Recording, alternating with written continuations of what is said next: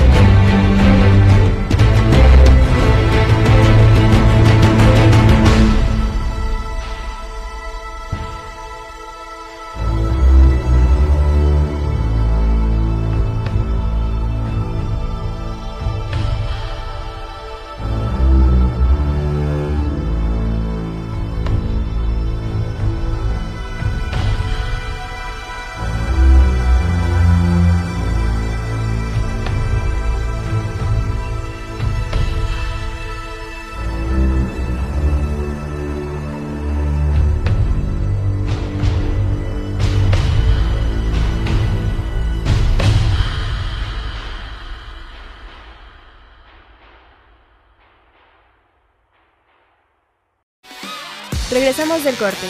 Estás escuchando Lemon Love. Lo que acaban de escuchar es parte del soundtrack del videojuego de Halo Infinite estrenado el año pasado por la mano de la distribuidora 343 y Microsoft.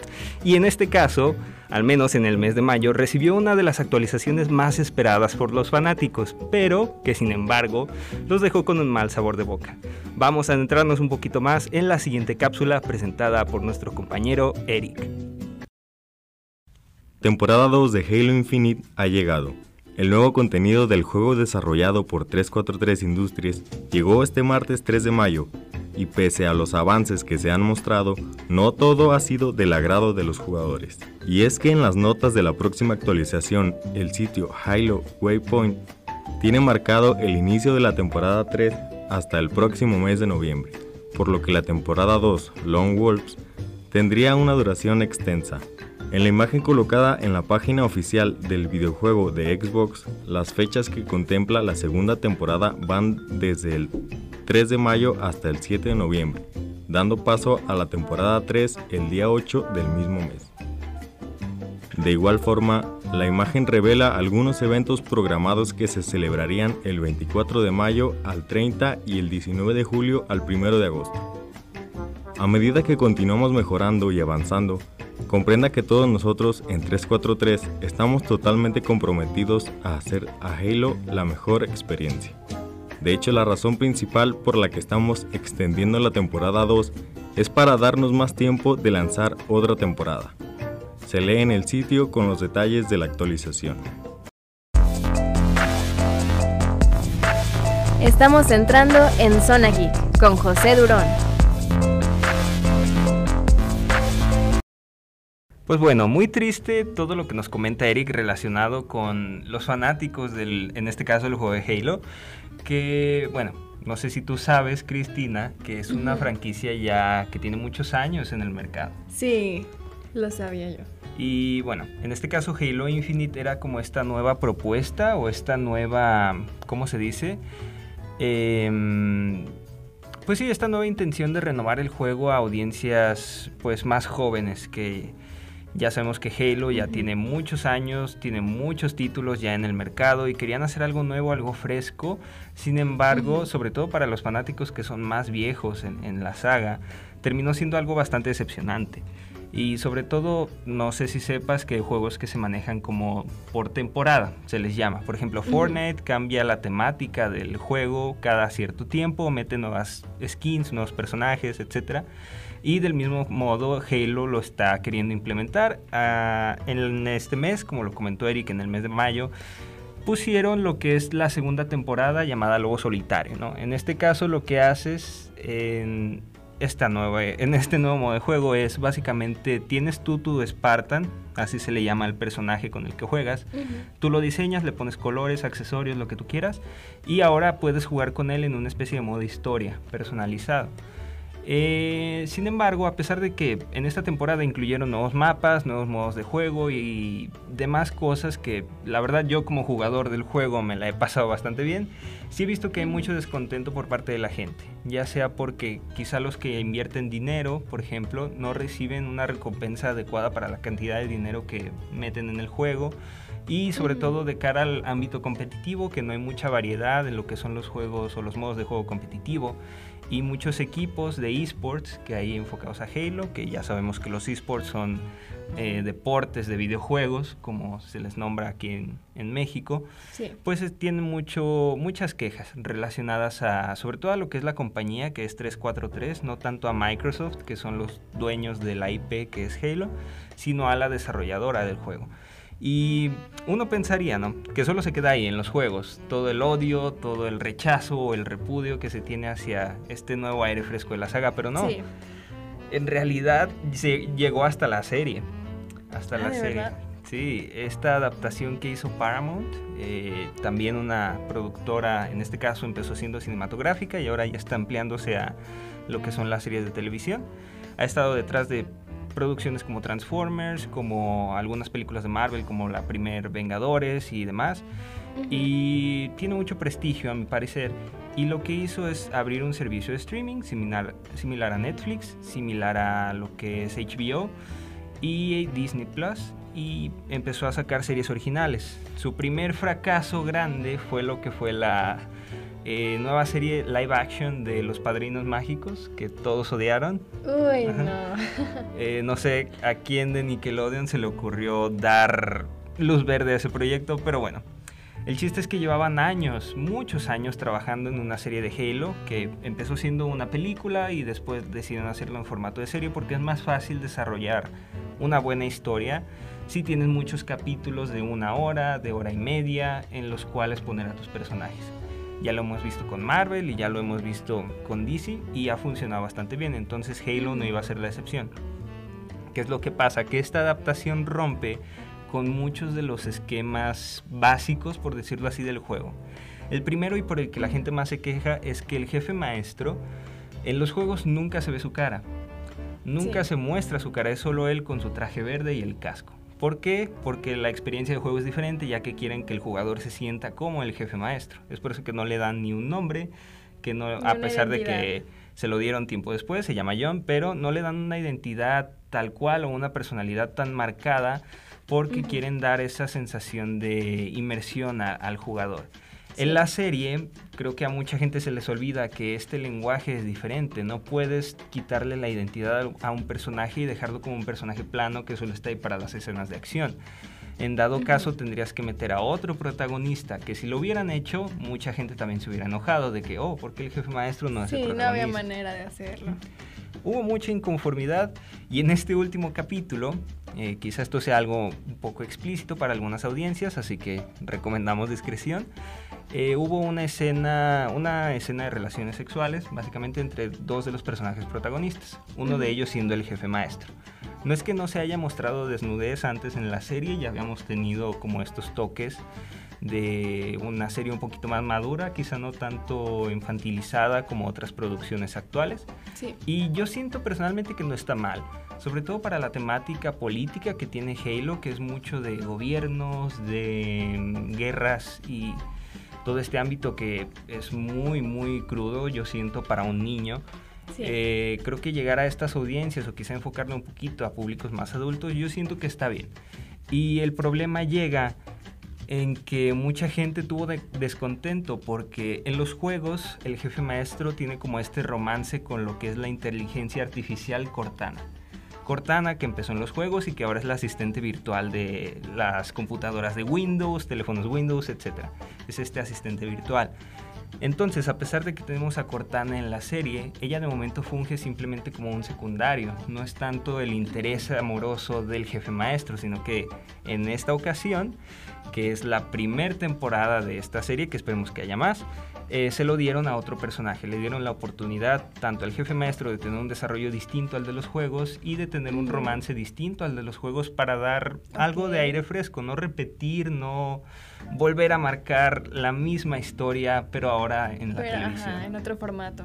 Sí, siento que pierde mucho la magia, sobre todo para el creador, tener que estar atado a lo que ya se hizo antes y simplemente Sí. copiar y pegar en otro formato. Y si los dos funcionan, pues no hay ningún problema. Ujú. Yo siento que pueden convivir bastante bien. De hecho, en esta actualización que te digo del videojuego se metieron varios accesorios y eh, hay algo que se llama placas de identificación, que es básicamente como un sticker que le puedes poner a tu nombre de jugador y tal cual, relacionados efectivamente a lo que es la serie de, de Halo. Sí. Y son detalles muy muy bonitos que muestran que quizá a pesar de que no han tenido el recibimiento por parte del público que esperaba la, la industria, en este caso 343, em, pues al menos han intentado eh, mezclar ambos, ambos públicos, ¿no? Que quizá los que ven la serie empiecen a jugar el juego o viceversa, que los que están jugando el juego empiecen a ver la serie. Sí, que no sea lo mismo en las dos cosas. Y que abran su, Panorama. su panorama, sí, porque incluso Marvel lo hace. Los cómics de Marvel es algo totalmente diferente a lo que se ha hecho en las películas. Del mismo modo que inclusive adaptaciones de mangas son muy distintas eh, lo que son los animes al manga original. Y no por eso debe de ser algo malo, simplemente Exacto. creo que hay gente que no sabe que son lenguajes distintos al final de cuentas. Narrar una historia en un libro no es lo mismo que narrar una historia en un cómic, porque en el cómic tienes la ventaja de que tienes un apoyo visual. Entonces Sí. quizá no tienes que describir escenas en- con tus palabras para crear esa ambientación, sino que ya Sí. con los colores, la iluminación que le da el artista de cómic, ya se crea ese mood al que quieres poner al lector. En los videojuegos es diferente, tú tienes el control, tú tienes el mando, el teclado, el mouse o lo que sea, Y tú te embarcas en la aventura con un personaje de alguna IP que te guste, ya sea el videojuego de Spider-Man, de Batman, de Last of Us, entre otras entregas. Y no es lo mismo poner el lenguaje de videojuego que está más enfocado a algo en primera persona, algo que solo una persona puede disfrutar por sí sola, porque muchas Sí. campañas no están hechas para el multijugador, sino que es Sí, simplemente con todo el protagonismo. Ujú. Que se sientan, básicamente, así como el protagonista. Ajá. Esa es la finalidad del videojuego, meterte a ti en este mundo y que ya tú te pierdas ahí. Y en el caso de las series es también muy diferente incluso de las propias películas. ¿Por qué? Porque la serie, si es una miniserie, como se ha acostumbrado en los últimos años, de 7 u 8 capítulos, que cada capítulo dure una hora, ya son 8 horas. Lo equivalente a qué? A prácticamente cuatro películas, tres películas. Entonces es Sí. mucho tiempo el que tienes con los personajes en una sola temporada de una serie. Cierto. Entonces se aprovecha, se puede aprovechar más sobre todo de cara a la escritura del guion, de cara a la dirección, a la actuación. Se puede dedicar mucho tiempo a desarrollar al personaje, a desarrollar sus emociones, a que la gente se encariñe con él. Cosa que Ujú. si no haces bien en una película de dos horas, si pierdes la atención del público, si tu personaje acaba siendo plano, si no, le, si no es carismático, si no tiene buenos diálogos, si no hay una buena actuación, en dos horas de una película se pierde, la película se vuelve olvidable.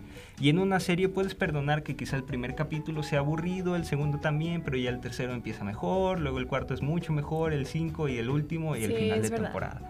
Entonces, la verdad es, es muy interesante todo eso. Y personalmente te lo digo como alguien que sí convive con lo que es Halo, sí me decepciona o frustra mucho que la comunidad tenga tanto que se cierren rechazo. tanto en vez de disfrutarlo y darle Sí. una oportunidad. Sí, porque estamos en una época, yo siento que muy, muy, muy, muy buena de, de lo que es Halo Halo. como tal. Y sobre todo hace años que ya no había un- una nueva entrega. Entonces Sí. tenerlos de vuelta está muy, muy bien.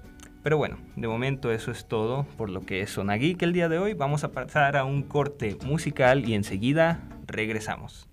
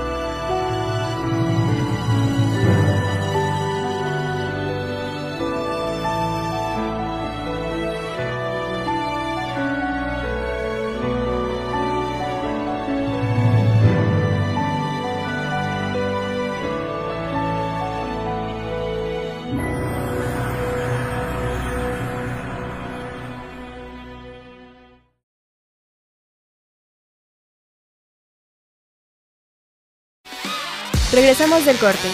Estás escuchando Lemon Dog.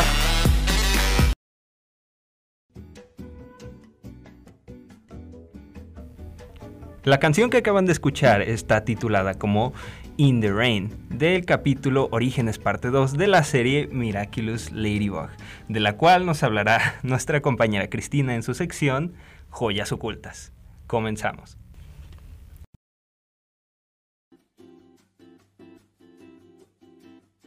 ¿Qué tal? Bienvenidos a esta tercera emisión de Joyas Ocultas, donde hablamos de series o películas con mucho potencial pero poco reconocimiento.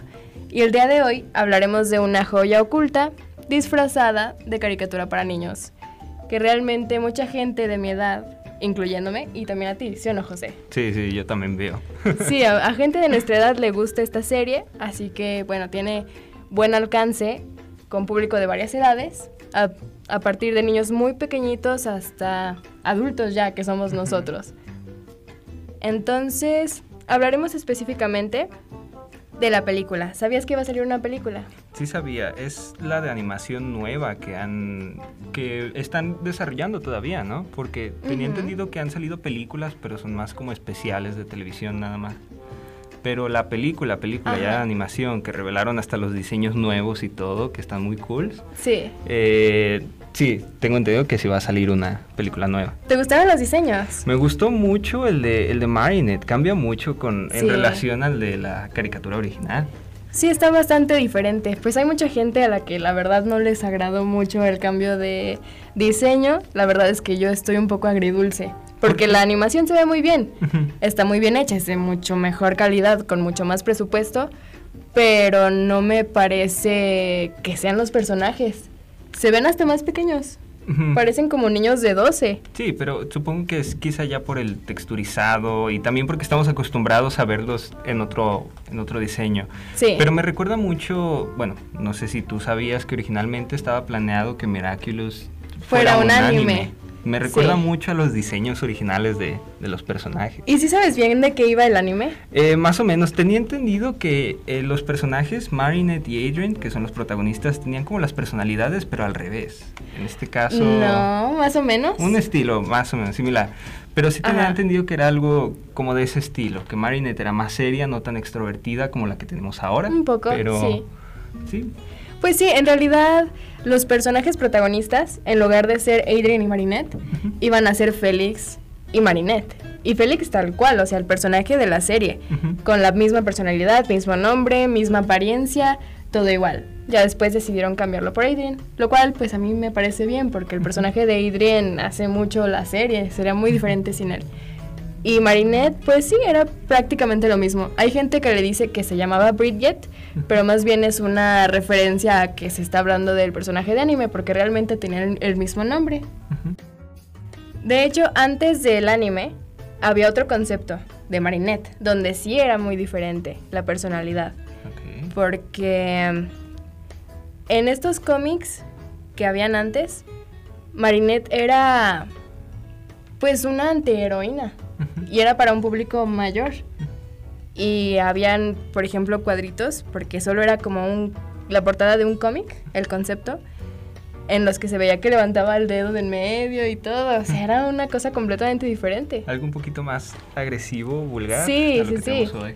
Sí, o sea, nada que ver con la personaje heroína para niños. Y bueno, la película va a ser también bastante diferente a la serie. De hecho, no, no puedes relacionar la serie con la película porque son cosas diferentes. Está el creador de la serie y de los cómics y del todo, que se llama Thomas Astruc. Y él no va a estar en este proyecto. Aquí lo que va a pasar es que el productor de la serie, Jeremy Sack, va a poner su propio punto de vista de cómo él ve los personajes, cómo él ve la historia y va a hacer su propia versión de Miraculous. Entonces, en esta película parecería que son más jóvenes los personajes por el diseño, pero realmente son mayores, Ok. porque ya se están graduando de la preparatoria y más o menos de eso va la premisa de la película, de que va a haber una de que va a haber un prom, un baile de graduación Y pues es todo prácticamente lo que se tiene de información y, y también que Idren va a tener la personalidad un poco más como Félix, Ok.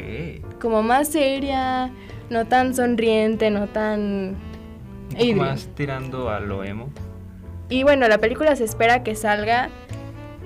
Bueno, han dicho un montón de fechas y nunca se ha cumplido. que se ha retrasado, sobre todo por el COVID que duró en producción. sí. Sí, pues decían que a partir del 2020, luego en el 2021, luego 2022 en primavera y ahora dicen que a finales del 2022, pero la verdad es que parece que no va a suceder porque no hay trailers, No hay nada. no hay nada. Uno que otro sneak peek, o una que otra captura, uno que otro videito, pero nada más. Ok. Así que pues a lo mejor la estaremos esperando para el próximo año. Ojalá, hay que tener fe en que llegue lo antes posible, sobre todo porque es un área de oportunidad para un público nuevo. Y eso fue todo por el día de hoy en Joyas Ocultas. Muy bien, eso también ha sido todo por lo que es el programa del día de hoy. Recuerde seguirnos en todas nuestras redes sociales, tanto en Twitter como en Instagram como arroba lemonlowuaa. Y no olvide sintonizarnos la siguiente semana en una nueva emisión de este su programa Lemon Law. Y recuerde que una buena compañía Te saca del caos. Lemon Law. Una buena compañía te saca del caos.